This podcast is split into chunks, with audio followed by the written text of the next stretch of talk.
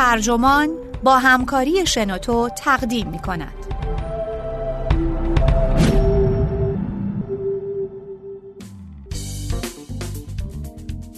آینده تلویزیون، نویسنده چاک کلاسترمن، مترجم محمد معماریان، گوینده الیاس گرجی، ترجمه شده در سایت ترجمان، منبع رینگر.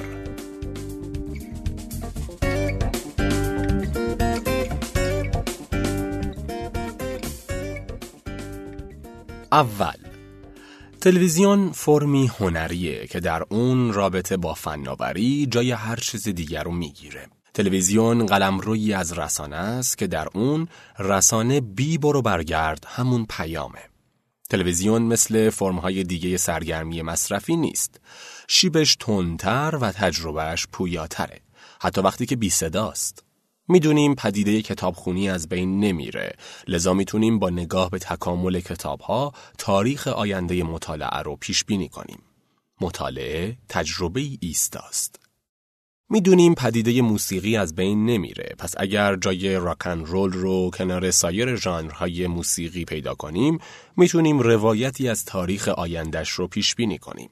احساس درونی و روانشناختی امروزیمون از شنیدن یک نغمه چندان تفاوتی با 1901 نداره. هضم موسیقی تجربه ایستاست. ابزارهای سینما دائم پیشرفت میکنن، اما عجیبه که نحوه فیلم دیدنمون در محافل عمومی و نقش همگانیش به ویژه در معاشرت صمیمانه از دهه 1950 به این طرف تغییر نکرده. نشستن در سالونی تاریک کنار غریبه ها تجربه ایستاست. ولی تلویزیون اینطور نیست. تجربه تماشای تلویزیون در سال 2016 خواه فردی یا دست جمعی انگار هیچ ربطی به تماشای تلویزیون در سال 1996 نداره.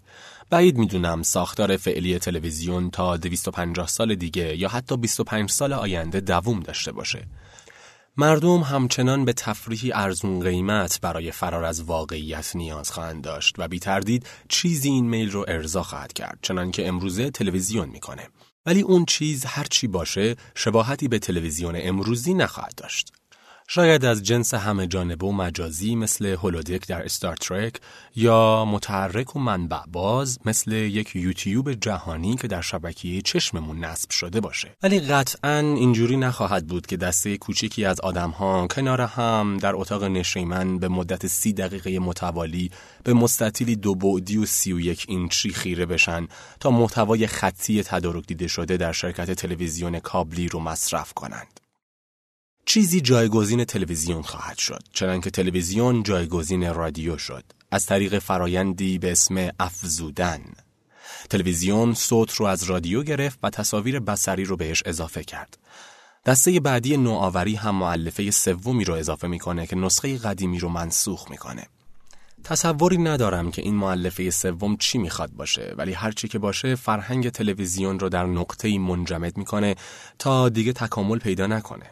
از تلویزیون همچین تصویری در ذهن آیندگان نقش می‌بنده. دستگاه رسانه‌ای مستقل و منفردی که در سلسله بزرگتر رسانه‌ای جایی نداره. چیره‌ترین نیروی اواخر قرن 20م، اما نیرویی گره خورده به دوران تفوقش. همین نکته تفسیر ارزش هنری تلویزیون توسط آینده‌ها رو دشوار می‌کنه. منظورم اینه که وقتی چیزی در سلسله‌ای روشن و منطقی جا داره، از 2 لحاظ در خاطرها میمونه. اول، باز تفسیر کردن حلقه قبلی مؤثر بر آفرینشش و دوم، اثرگذاری بر حلقه بعدی زنجیر. مثلا موسیقی اسکیفل رو در نظر بگیرید که با 2 چیز تعریف میشه. چیزی که به موسیقی جاز اوایل قرن 20م اضافه کرد، ریتم‌های بدوی و افرادی که بعداً از اون الهام گرفتن. هنرمندان راک دوره موسوم به تهاجم بریتانیا، به ویژه بیتلز. اسکیفل رو ورای خودش بخشی می‌بینیم از پازلی چند بعدی، ولی این درباره تلویزیون صادق نیست. محتمل‌تر اون که خاطره به جا مونده از تلویزیون چیزی شبیه اون مجسمه‌های بزرگ سنگی در جزیره ایستر باشه، پیکره‌های یک پارچه که در انفصالشون شاهد اوج خلاقیتیم. رد و نشون فرهنگی شاید شبیه برنامه فضانوردی آپولو باشه، اون ابرسازه روایتگر روح دوران که یک دفعه بیش از همه چیزهای پیرامونش اهمیت پیدا کرد تا زمانی که باز هم ناگهان دیگه بی اهمیت شد.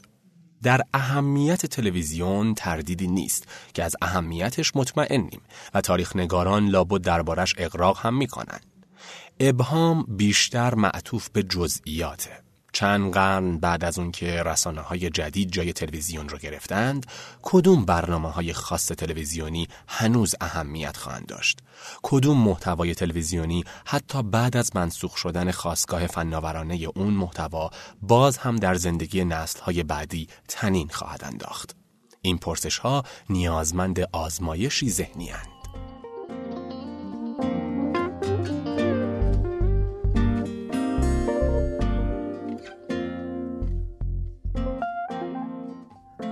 دوم، تصور کنید باستانشناسان به کشفی تخیلی برسند. مصری‌های باستان تلویزیون داشتند. بی خیال این که چطور کار می‌کرده. تصور کنید بالاخره این اتفاق به نحوی افتاده و رابطه مصری‌ها با تلویزیون خیلی مشابه ما بوده. به علاوه این کشف جنون‌آمیز باستانشناسان تمام و کماله. یک دفعه دسترسی پیدا کردیم به همه برنامه‌های تلویزیونی که مصری‌ها در بازه 3500 تا 3300 سال قبل از میلاد می‌دیدند. تک تک فریم‌های این بایگانی تا حدی جذابن، ولی بعضی فریم‌ها خیلی جذاب‌تر از بقیه‌اند. از منظر باستانشناسی جالب‌ترین قطعه‌ها اخبار ملی‌اند، بعد با فاصله کم اخبار محلی و بعد از اون هم با فاصله خیلی کم آگهی‌های بازرگانی. ولی اون چه مصری‌ها برنامه‌های آبروبند حسابش می‌کردن کمترین جذابیت رو داره. مثلا برکینگ بد مصری‌های باستان، خانه پوشالی اونها، امریکنز اونها که لابد اسمش رو مصری‌ها می‌ذاشتند و جاسوس‌های بی‌بند و بار اهل قتنا در ماجراهاش نقش داشتند، اینها چندان اهمیتی نمی‌داشت. ولی چرا؟ چون نقاط قوت زیبایی شناختی که مایه برتری برنامه‌های استادانه تلویزیون بر برنامه‌های دیگه است، در گذر زمان دوام نمیاره. در نگاهی به گذشته مهم نیست که بازی‌ها چقدر خوب بود و پیرنگ‌های داستانی چقدر ظریف بودن. موسیقی یا نورپردازی یا حال و هوای عاطفی برنامه‌ها هم واقعاً برای کسی مهم نیست. اینها ویژگی‌های هنری و ذهنی اند که در زمان حال اهمیت دارند. انتظارمون از برنامه‌های تلویزیونی مصری‌های باستان اونه که دریچه‌ای رو به گذشته باشه، همونطور که در بررسی خط هیروگلیف چندان توجهی به رنگامیزی یا دقت مقیاس ها نداریم. میخوایم بدونیم که دنیاشون چه شکلی داشته و زندگی مردم چجوری بوده. مایلیم تجربه زندگی در مکانی مشخص و زمانی معین رو از منبعی بفهمیم که آگاهانه سعی در ترسیم اون خصیصه ها نداشته، چون تلاش های آگاهانه برای ترسیم رفتار عادی ناگزیر دچار سوگیری میشه. نهایتاً اون چه میخوایم درست نمایی جنبیه. برنامه تلویزیونی میخوایم که تصویری واقع بینانه از جامعه خالق خودش ارائه بده، بدون زوائد خود آگاهانه رایج در برنامه‌هایی که آشکارا به این منظور تهیه میشن. تو این سناریوی تخیلی دقیق ترین تصویر از مصر باستان رو اون محصول تخیلی عرضه میکنه که به تصادف حتی بدون تلاش در این راستا به چنین هدفی نائل شده باشه، چون همیشه در همه امور اینجوریه. ناتورالیسم حقیقی فقط و فقط محصول تلاش ناخودآگاه است. حالا این فلسفه رو بر خودمون و فرهنگ تلویزیونیمون تطبیق بدیم. نظر به همه معیارها کدوم برنامه تلویزیونیه که تصادفاً به غایت رئالیسم رسیده باشه؟ اگه فرد کنجکاوی در آینده‌های دور به تماشا بنشینه، جامعه روزمره آمریکا رو واقعاً زیر پوست کدوم برنامه تلویزیونی آمریکایی میتونه ببینه؟ حتی اونهایی که به فکر کار در تلویزیونند چندان به این جور پرسش‌ها فکر نمی‌کنند. این سوال رو از آلن سپینووال، مؤلف انقلاب تلویزیونی، پرسیدم و اون به مدل رئالیسم ظرفشویی آشپزخونه در کمدی‌های موقعیت دهه 70 اشاره کرد. زیبایی شناسی چرکالود سریال تاکسی یا فضای سریال راکت بارنی میلر درباره پلیس‌هایی که هرگز از دفترشون بیرون نمی‌آمدند. امیلی نوسبام منتقد تلویزیون در مجله نیویورکر از چند برنامه اسم آورده که دیالوگ‌هاشون بدون اون که دست به دامن کلیشه بشن ناتوانی در بیان احساسات رو نشون میدن. برجسته‌ترین اونها درام نوجوان پسند نیمه دهه 1990 به اسم به اصطلاح زندگیم بود. ولی باز هم برنامه‌های مد نظر این دو نفر رو نمیشه محملی برای درک واقعیت دونست. هرچند تقصیر اونها هم نیست. انگار اصلاً قرار نیست درباره تلویزیون اینطوری فکر کنیم. گویا اون منتقد تلویزیونی که دغدغش درست بودن ریزه‌کاری‌های روایته، به اون استاد شعری میمونه که درگیر خوشخط بودن شاعره. انتقاد از واقع بینانه نبودن سریال کاراگاه حقیقی یا لاست یا توین پیکس تفسیری غلط اما عامدانه از نیت این برنامه هاست. لازم نیست تلویزیون زندگی واقعی رو دقیق تصویر کنه، چون کافیه قدم از خونه بیرون بذاریم تا زندگی واقعی رو ببینیم. تنها مسئولیت بلادرنگ تلویزیون سرگرم کردنه، اما با گذر روزها این نکته تغییر پیدا میکنه. وقتی دوباره سراغ محصولات فرهنگی عامه پسند میریم، انتظار نداریم حتی لحظه‌ای سرگرممون کنن، بلکه امید داریم آموزنده و الهام بخش باشن که البته گاهی اوقات خلاف نیت خالقشونه. مثلا سریال مدمن، یعنی برنامه‌ای درباره قلمرو تبلیغات در نیویورک در دهه 1960 با پافشاری بر ارجاعات فرهنگی دقیق و جزئیات خاص در اون دورانه. هدف ناگفته سریال ترسیم نحوه زندگی واقعی در دهه 60 بود. بیننده امروزی سریال هم دقیقاً همچین برداشتی داره. هدف محقق شده، ولی سریال مدمن تفاوت بین درست نمایی کمکی با بازآفرینی عامدانه رو نشون میده. این سریال نمیتونه به ما نشون بده که زندگی در دهه 60 چطور بود، بلکه فقط میتونه تفسیر زندگی دهه 60 در قرن 21 رو نشون بده. از منظر جامعه شناختی، سریال مدمن بیشتر از ذهنیت متعلق به 2007 حرف میزنه تا ذهنیت 1967. همونطور که دود اسلحه بیشتر از دنیای سال 1970 میگه تا دنیای 1870. در مقایسه با سریال های اندی گریفیت شو یا جزیره گیلیگان، بازسازی عامدانه اون دوران در مدمن به مراتب معتبرتر به نظر میاد، اما نه اعتبار فلسفی که هر قدر هم تلاش کنه ازش عاجز میمونه. تصویر سنجیده اون از دهه 60 نمیتونه واقعی تر از اون دهه 60 باشه که به تصادف در سریال سه پسرم در سال 1964 ترسیم شده، چون اون تصادف های 1964 واقعیت 1964 بودند.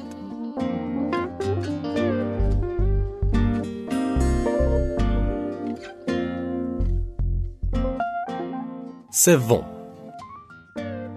حرفم این نیست که همه در گمراهی دست جمعی درباره سریال‌های خوب و بد تلویزیون به سر می‌بریم یا باید بیخیال برنامه‌سازی آبرومند شد، چون سازندگانش به اون چه انجام میدن واقفن. در مقام مصرف کننده دقیقاً از نقطه مقابل این حرف دفاع می‌کنم، اما حالا و اینجا درک و برداشت دیگه‌ای مد نظرمه. به وقتی فکر میکنم که تلویزیون هنر مرده‌ای باشه، نه هنری زنده، بلکه تاریخ هنر، و این تلقی غیر ارادی که اصلاً تلویزیون رو هنر نمیدونه در حالی که به وضوح هنره، کارم رو سخت‌تر میکنه. این نوع تحلیل چون مفهوم سلیقه رو نادیده میگیره، برخی افراد رو عصبی میکنه. تو این بحث کیفیت برنامه اهمیتی نداره. پیش‌فرض بحث اونه که ارزش سرگرم کنندگی این مصنوعات هنری هیچ جاذبه‌ای برای مردمان آینده نخواهد داشت. من به سودمندی و فایده این آثار توجه دارم و این یک جور ارزیابی فرمالیستیه، یعنی به چیزهایی توجه داره که هنگام تماشای برنامه‌های تلویزیونی معمولاً مد نظر افراد معمولی نیست. به ویژه یک، نحوه صحبت شخصیت‌ها، دو، صحنه‌سازی دنیایی که شخصیت‌ها ساکن اونند، 3. شیوه فیلمبرداری و ارائه برنامه، 4. میزان محوریت واقعی بودن در روح برنامه. ویژگی اول ملموس‌تر از همه است، اما به سختی قابل سنجش و اندازه‌گیریه. اگه همه شخصیت‌های برنامه لهجه موقر و شیک بازیگران تئاتر رو داشته باشن، نتیجه کارشون بیدرنگ مضحک میشه. به جز چند استثنای خاص، هدف دیالوگ‌های تلویزیون صرفاً ناتورالیسم کوچه خیابونیه. ولی کیفیت لحن فقط بخشی از این مسئله است. مسئله انتخاب کلمات هم در کاره. چند دهه طول کشید تا نمایشنامه نویسا بفهمن هیچ آدم عاقل و بالغی به محض ورود به میخونه نمیگه یا آبجو بدون اون که مارک آبجوی دلخواهش رو مشخص کنه. اولین جایی که دیدم به این نکته توجه کردن دیالوگی بین کایل مک لاکلن و لورا درن در فیلم سینمایی مخمل آبی محصول 1986 بود. از این هم سخت‌تر تشخیص اونه که مکالمات ترسیم شده از دورانی خاص در همچین آثاری چه نسبتی با شیوه صحبت مردم اون دوران در زندگی واقعیشون داره. آیا پدران آمریکایی در سال 1957 به طور معمول با بچه‌هاشون همونطور حرف می‌زدن که وارد کلیور با والیو بیور حرف می‌زد؟ بعیده. ولی به هر حال پدران خانوارهای ساکن حومه شهرها در سال 1957 خیال می‌کردن اونطور با فرزندانشون حرف می‌زنند. نحوه صحبت شخصیت‌ها پیوند ظریفی با ویژگی دوم داره. تعریف من از صحنه‌سازی دنیای شخصیت‌ها از این قراره: قواعد ناگفته و درونی حاکم بر شخصیت‌ها. وقتی این قواعد غیر منطقی باشن، اون دنیای ساختگی هم نادرست به نظر میاد و وقتی این قواعد منطقی باشن، حتی فیلم‌های علمی تخیلی هم معقول به نظر میرسند. در دهه 1970 رایج‌ترین استعاره روایی در کمدی‌های موقعیت مثل زندگی سه نفره یا لاورن و شرلی سوء تفاهم بود. یعنی وقتی شخصیتی اطلاعات نادرستی رو درباره شخصیت دیگه برداشت می‌کنه و همین سردرگمی داستان رو پیش می‌بره. وجه غیر واقعی این سناریوها اون بود که هیچ کس این سوء تفاهم رو به زبان نمی آورد، در حالی که این کار راه حل بدیهی مشکل بود. در صحنه‌سازی‌های مخدوش دنیای کمدی‌های موقعیت در دهه 70 همه سوء تفاهم‌ها باید دقیقاً 22 دقیقه ادامه پیدا می‌کردند. ولی وقتی قواعد درونی برنامه درست باشن، بیننده متقاعد میشه که چیزی نزدیک به زندگی واقعی رو می‌بینه. وقتی سریال کمدی و رمانتیک فاجعه در وبسایت آمازون عرضه شد، یکی از دوستان نزدیکم اون رو دید. اون میخواست بگه چرا این سریال به طرز عجیبی واقعی به نظرش میرسه. تا جایی که یادم میاد این اولین سریالی که وقتی شخصیت‌ها به جوک‌های همدیگه میخندن، خنده‌هاشون تصنعی و ناخوشایند نیست. این ایده که به ظاهر ساده، کاملا نو و جدید بود. قبل از فاجعه بازیگران کمدی‌های موقعیت حرف‌های طنزآمیزی می‌زدند که انگار هیچ کدوم از سایر بازیگران متوجه طنزش نمی‌شدند. در چندین دهه این قاعده نانوشته و درونی حاکم بود: هیچ کس به هیچ چیز نخندد. پس تماشای خنده طبیعی بازیگران از چیزهای واقعاً خنده‌دار سطح جدیدی از واقعی بودن را به برنامه اضافه می‌کرد. در یکی از برنامه‌های تلویزیونی شیفه تصویربرداری و صحنه‌سازی نکته سوم رو باید ویژگی‌های صنعتی دونست که به آشنایی پیشین بیننده با این رسانه تکیه می‌کنند. وقتی درامی داستانی مثل مستند خبری فیلم برداری میشه، مخاطبان ناخودآگاه اعتبار مضاعفی برای اون قائل میشن. در مقایسه با صحنه‌های ضبط شده با سه دوربین ثابت مثل عمده لحظات آشنایی با مادر، مواردی مثل اکثر صحنه‌های نورهای جمعه شب که با تک دوربین متحرک فیلم برداری میشه، خیلی نزدیکتر به واقعیت به نظر میان. این انتخابی فنی و همسو با ویژگی چهارمه، یعنی اینکه تقدیر عمومی از اعتبار اثر چقدر بر موفقیت اون موثره. قبل از دهه 1980 و سریال هایی مثل مجموعه پلیسی آبی پوشان هیل استریت این اتفاق نیفتاده بود. خب شاید 250 سال دیگه برای کسی که این مصنوعات رو جستجو میکنه دو نکته اخیر چندان مهم نباشن. زاویه دید دوربین نمیتونه بینندگانی رو گول بزنه که رابطه‌ای با تلویزیون ندارند. همچنین مردمان دورانی خاص دیگر هم نمیتونن رابطه بین دنیای ترسیم شده در این آثار با واقعیت دنیا را به صورت مستقیم و شهودی درک کنند. ولی این نکات همچنان اهمیت خواهند داشت، چون این چهار ویژگی در هم تنیده هستند و همدیگر را تقویت میکنند. هر برنامه تلویزیونی که بهتر مصداق این چهار ویژگی باشه، در نهایت بیشتر به درد مردمایی میخوره که در آینده به تماشاش بنشینند. برای این تاریخ نگاران فرهنگی که هنوز به دنیا نیومدند، تلویزیون دریچه‌ای به سوی گذشته است. تلویزیون راهی برای تماس فیزیکی با دوره اواخر قرن 20 و چنان نزدیکی و عمقی داره که فقط از عهده داستان‌های تصویری برمیاد، بدون اون که نیازی به تخیل و گمان زنی داشته باشه. تماشای این آثار تجربه شخصی و تفسیری مثل مطالعه کتابه، یعنی تلویزیون به مثابه کتابی زنده. نیازی هم به تخیلات ذهنی نیست. دنیای شبه باستانی اونجا نشسته است. جلوی چشمان اونها حرکت میکنه و حرف میزنه. غبار گذر ایام روی اون ننشسته. و همه اینها به یک پرسش محوری منجر میشه. اونها کدوم برنامه‌های تلویزیونی رو میبینند؟ یا فارغ از زمینه بحث میشه اینجوری پرسید: واقعی ترین چیز تقلبی که آمدانه ساختیم کدومه؟ با قدری شرمندگی، ولی نه خیلی شرمنده، اعتراف میکنم تمام عمرم به این سوال فکر کردم، حتی سالها قبل از اینکه انگیزه مالی برای تأمل دربارش داشته باشم. این سوال به طرز عجیبی در تار و پود ذهنم ریشه دوونده، تا جایی که در خاطرم هست هر بار برنامه تلویزیونی نمایشنامه‌داری رو دیدم، بخشی از ضمیر خودآگاه هم در نسبت اون برنامه با واقعیت کندوکاو می‌کرده. این اتفاق میتونه رخ بده؟ در واقعیت هم به همین شکله؟ در واقعیت هم به همین طریق پیش میاد؟ حتی برام مهم نیست که جزئیات ماجرا عقلاً ممکنه رخ بدن یا نه. یعنی وقتی بازی تاج و تخت رو میبینم میپذیرم که اژدها وجود داره. در عین حال درگیر این سوال میشم که آیا رفتار این اژدهای تلویزیونی مطابق انتظارم از اژدهای واقعی هست؟ همچنان درستی جزئیات اژدها برام سواله و بنا به غریزم درگیر معقول بودن یا نبودن سناریویی میشه که مشخصاً ناممکنه. من چنین آدمیم و نیازیم نبوده شخصیتم را عوض کنم. پس آماده این سوال هستم. و چه بهتر که آمادم، چون انگار این سوال فقط برای من مطرح شده.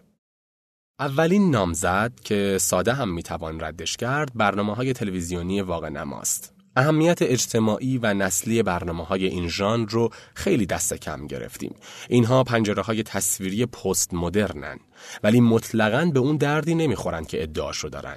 حتی اگه ادعای سوری مجموعه‌هایی مثل تپه‌ها و جنگ انباری‌ها و همراه با کارداشیان‌ها رو هم بپذیریم، یعنی بپذیریم یا تظاهر کنیم اینها آدم‌های معمولی هستند که در شرایط غیر طبیعی رفتارهای معمولی دارند، باز هم نحوه ارائه بصری این محتوا چندان تلاش نکرده تا صحنه سازی یا ابتذال تصنعی منازعه ها رو پنهان کنه. در قاب تلویزیون هیچ چیز جعلی تر از این تلاش‌های ناکام برای رئالیسم نیست. تقریباً همه مردم از جمله مخاطبان هدف برنامه‌ای مثل مرد مجرد فوراً همچین برداشتی دارند. یعنی نسخه‌ای پیش ساخته از اتفاقاتی که شاید به ندرت در واقعیت هم رخ بدن. عنوان هیچ برنامه تلویزیونی تا حالا به قدر دنیای واقعی پارادوکس نداشته. از قضا همین پارادوکس بنیان موفقیت اون هم شد. ژانر داستان واقعی با اسامی ساختگی قدری به هدف نزدیکتر میشه. اوایل قرن 21 مملو از این سریال ها بود.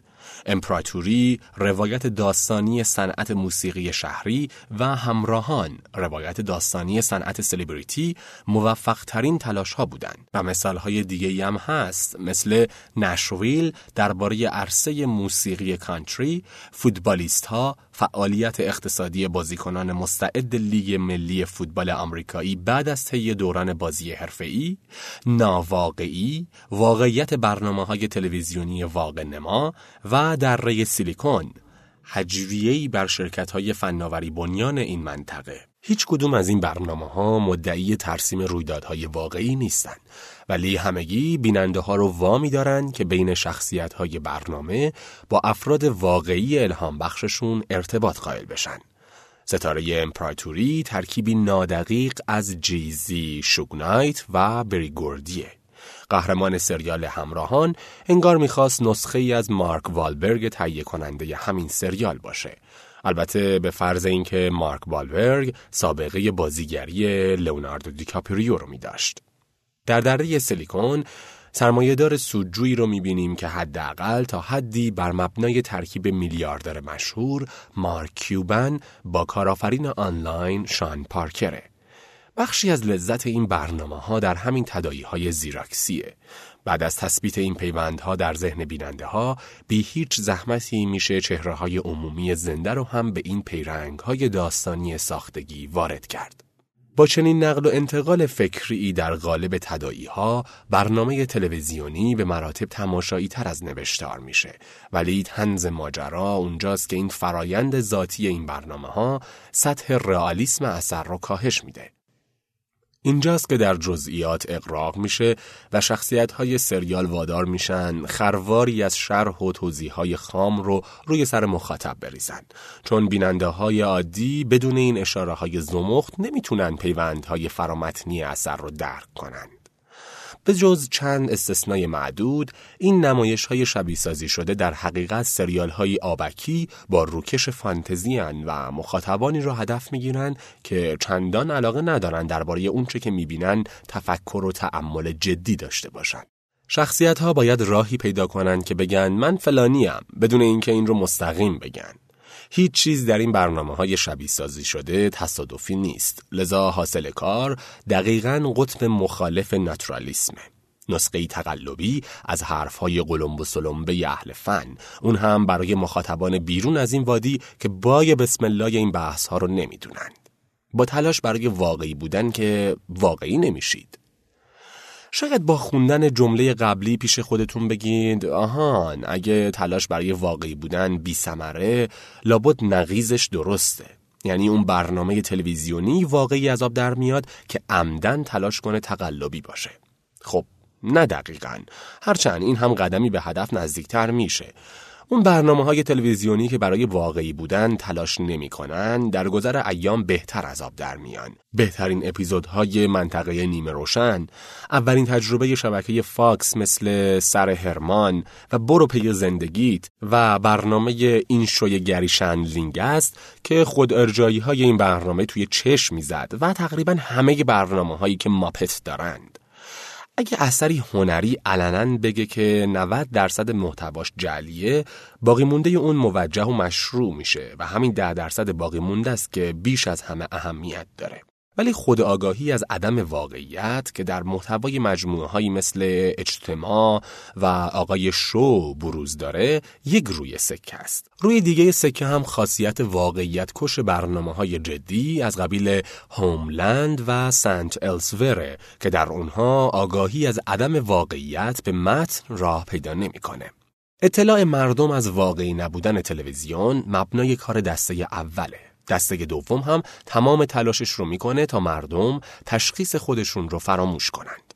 در هر دو حالت هم همین تلاش ها دست برنامه رو میکنه، چون برای ثمردهی کار خالقان برنامه نباید دغدغه واقعی یا ناواقعی به نظر اومدن محصول رو داشته باشن. اونها باید دلواپس مسائل دیگه باشن و لذا واقعی بودن به حاشیه میره.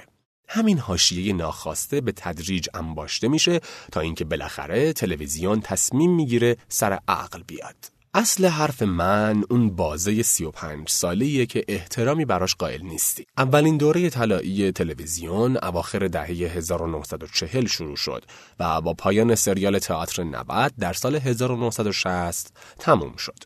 در این بازه تازگی تلویزیون بود که فرصت نوآوری‌های بی سابقه در سرگرمی عام پسند رو فراهم می‌کرد.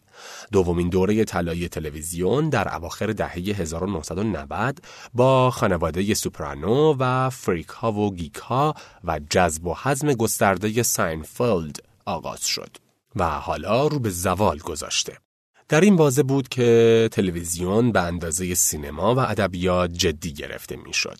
ولی منی که مشتاق و تشنه واقعیتم، ذهنم درگیر سالهای تاریک ما بین این دو بازه میشه. در دهه‌های 70 و 80 مردم اگه کار دیگه‌ای نداشتن به تماشای تلویزیون می‌نشستن. وقت مشخص تلویزیون دیدن چرند بود، چون اگه برنامه‌ای رو هم نمی‌دیدید چیزی از دستتون نمی‌رفت. جای نگرانی نبود. تلویزیون هم مثل لوازم دیگه خونه بود، یک جعبه لامپ کاتودی با قابلیتی مثل غده‌های بدن پستانداران که از کاناپه نشین‌ها سیب زمینی می‌ساخت. دل دادن به تلویزیون نشونه کودنی بود، حتی از نگاه کودن‌های گروه بلک فلگ. همچین تصوری تلویزیون رو به یک کالای محض تبدیل کرد. نویسنده‌ها و تهیه کنندگان برنامه‌ها باهوش و خلاق بودند، اما چندان دغدغه زیبایی شناسی و صحنه آرایی نداشتند. هیچکس انتظار نداشت مخاطبان چیزی رو که میبینند باور کنند. لذا تلاش‌ها در جهت سرگرم کردن افراد و گاهی اوقات مواجه کردن اونها با مسائل اجتماعی بود. با این وضعیت امکان جهشی بزرگ در رئالیسم زبانشناختی برنامه‌ها وجود داشت، به ویژه با آثار نورمن لیر، خالق برنامه‌های طولانی مدتی مثل همه اهل خانواده، خانواده جفرسون، ایام خوش و روز به روز که از چندین شبکه تلویزیونی پخش می‌شدند. شخصیت‌های برنامه‌های تلویزیونی بالاخره سراغ زبانی رفتند که قدری به زبان انسان دوپا شبیه بود. مشکل اینجا بود که همچین محصولاتی هنوز هم اون نادرستی بصری نمایش‌های تئاتری رو داشتن. صحنه چینی‌ها هر لحظه به مخاطب یادآوری می‌کرد که این نمایش زندگی نیست. مبلمان اتاق نشیمن آرکی و ادیت بانکر از ابتدا شبیه موزه بود و بالاخره هم به موزه تبدیل شد. جورج جفرسون و آن رومانو بیشتر مثل نماد به نظر می‌آمدند تا شهروند. ولی تا دهه 1980 طول کشید تا این حاشیه مهم بشه و عمده اهمیتش هم به یک سریال اختصاص داشت، روزان. این برنامه بی عیب نبود، معقول نبود و گاهی اوقات زیرکانه هم نبود، ولی روزان از سر تصادف واقعی ترین برنامه تلویزیونی بوده.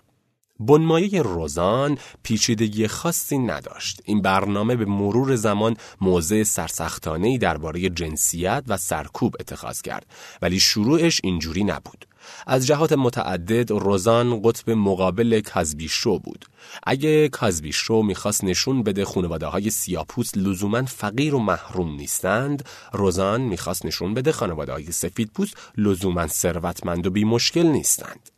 این برنامه حول شخصیت و به نام روزان بار بود، کمدین قلدر اهل کلرادو که دیدگاه‌های دیگران براش اهمیتی نداشت. جان گودمن نقش شوهرش رو بازی می‌کرد. بنا به استانداردهای تلویزیون هر دوی اونها چاق بودن، ولی وجه تمایز روزان اون بود که به ندرت درباره وزن بحث می‌شد. این اولین برنامه تلویزیونی آمریکایی بود که با این واقعیت آماری، یعنی چاقی آمریکاییان، مشکل نداشت. این شخصیت‌های چاق ساکن خونه‌ای آشفته بودند که اکثر گفتگوها در آشپزخونه، گاراژ یا اتاق لباسشویی اونها رخ میداد. این زوج چاق سه بچه بیریخت داشتند که دائما نق می‌زدند. دوتای اونها مرموز بودند و یکیشون اصلا نمی‌خندید. همه جزئیات برنامه درست به نظر می اومد.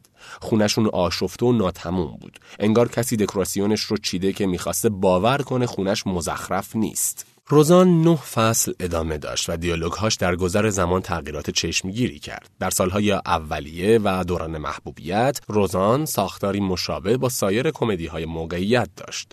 فصل آخر و نامحبوب اون مثل رویای 24 قسمتی بود که مهر باطل شد بر همه چیزهای قبلیش میزد.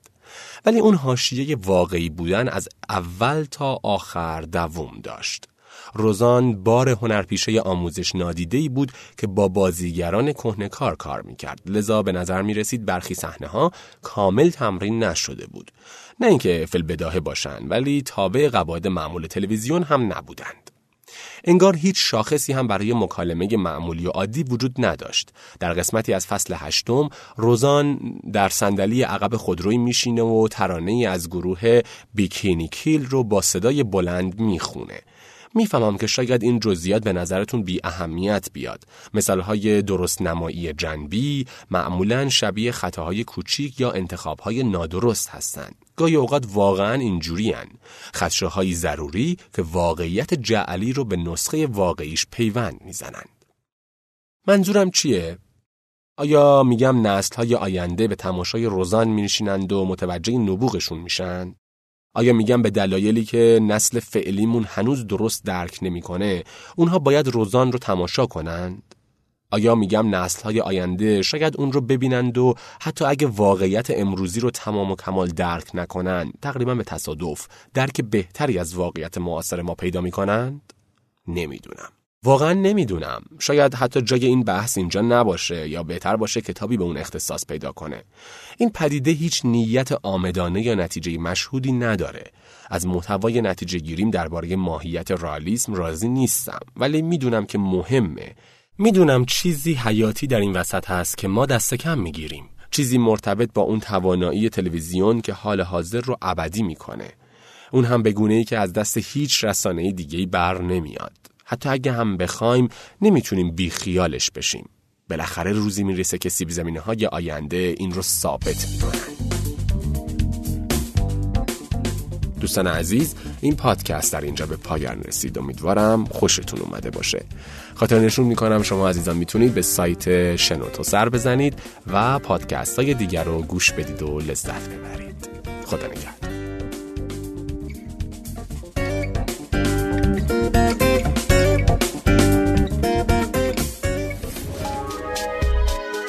شنوتو سرویس اشتراک گذاری فایل های صوتی www.shenoto.com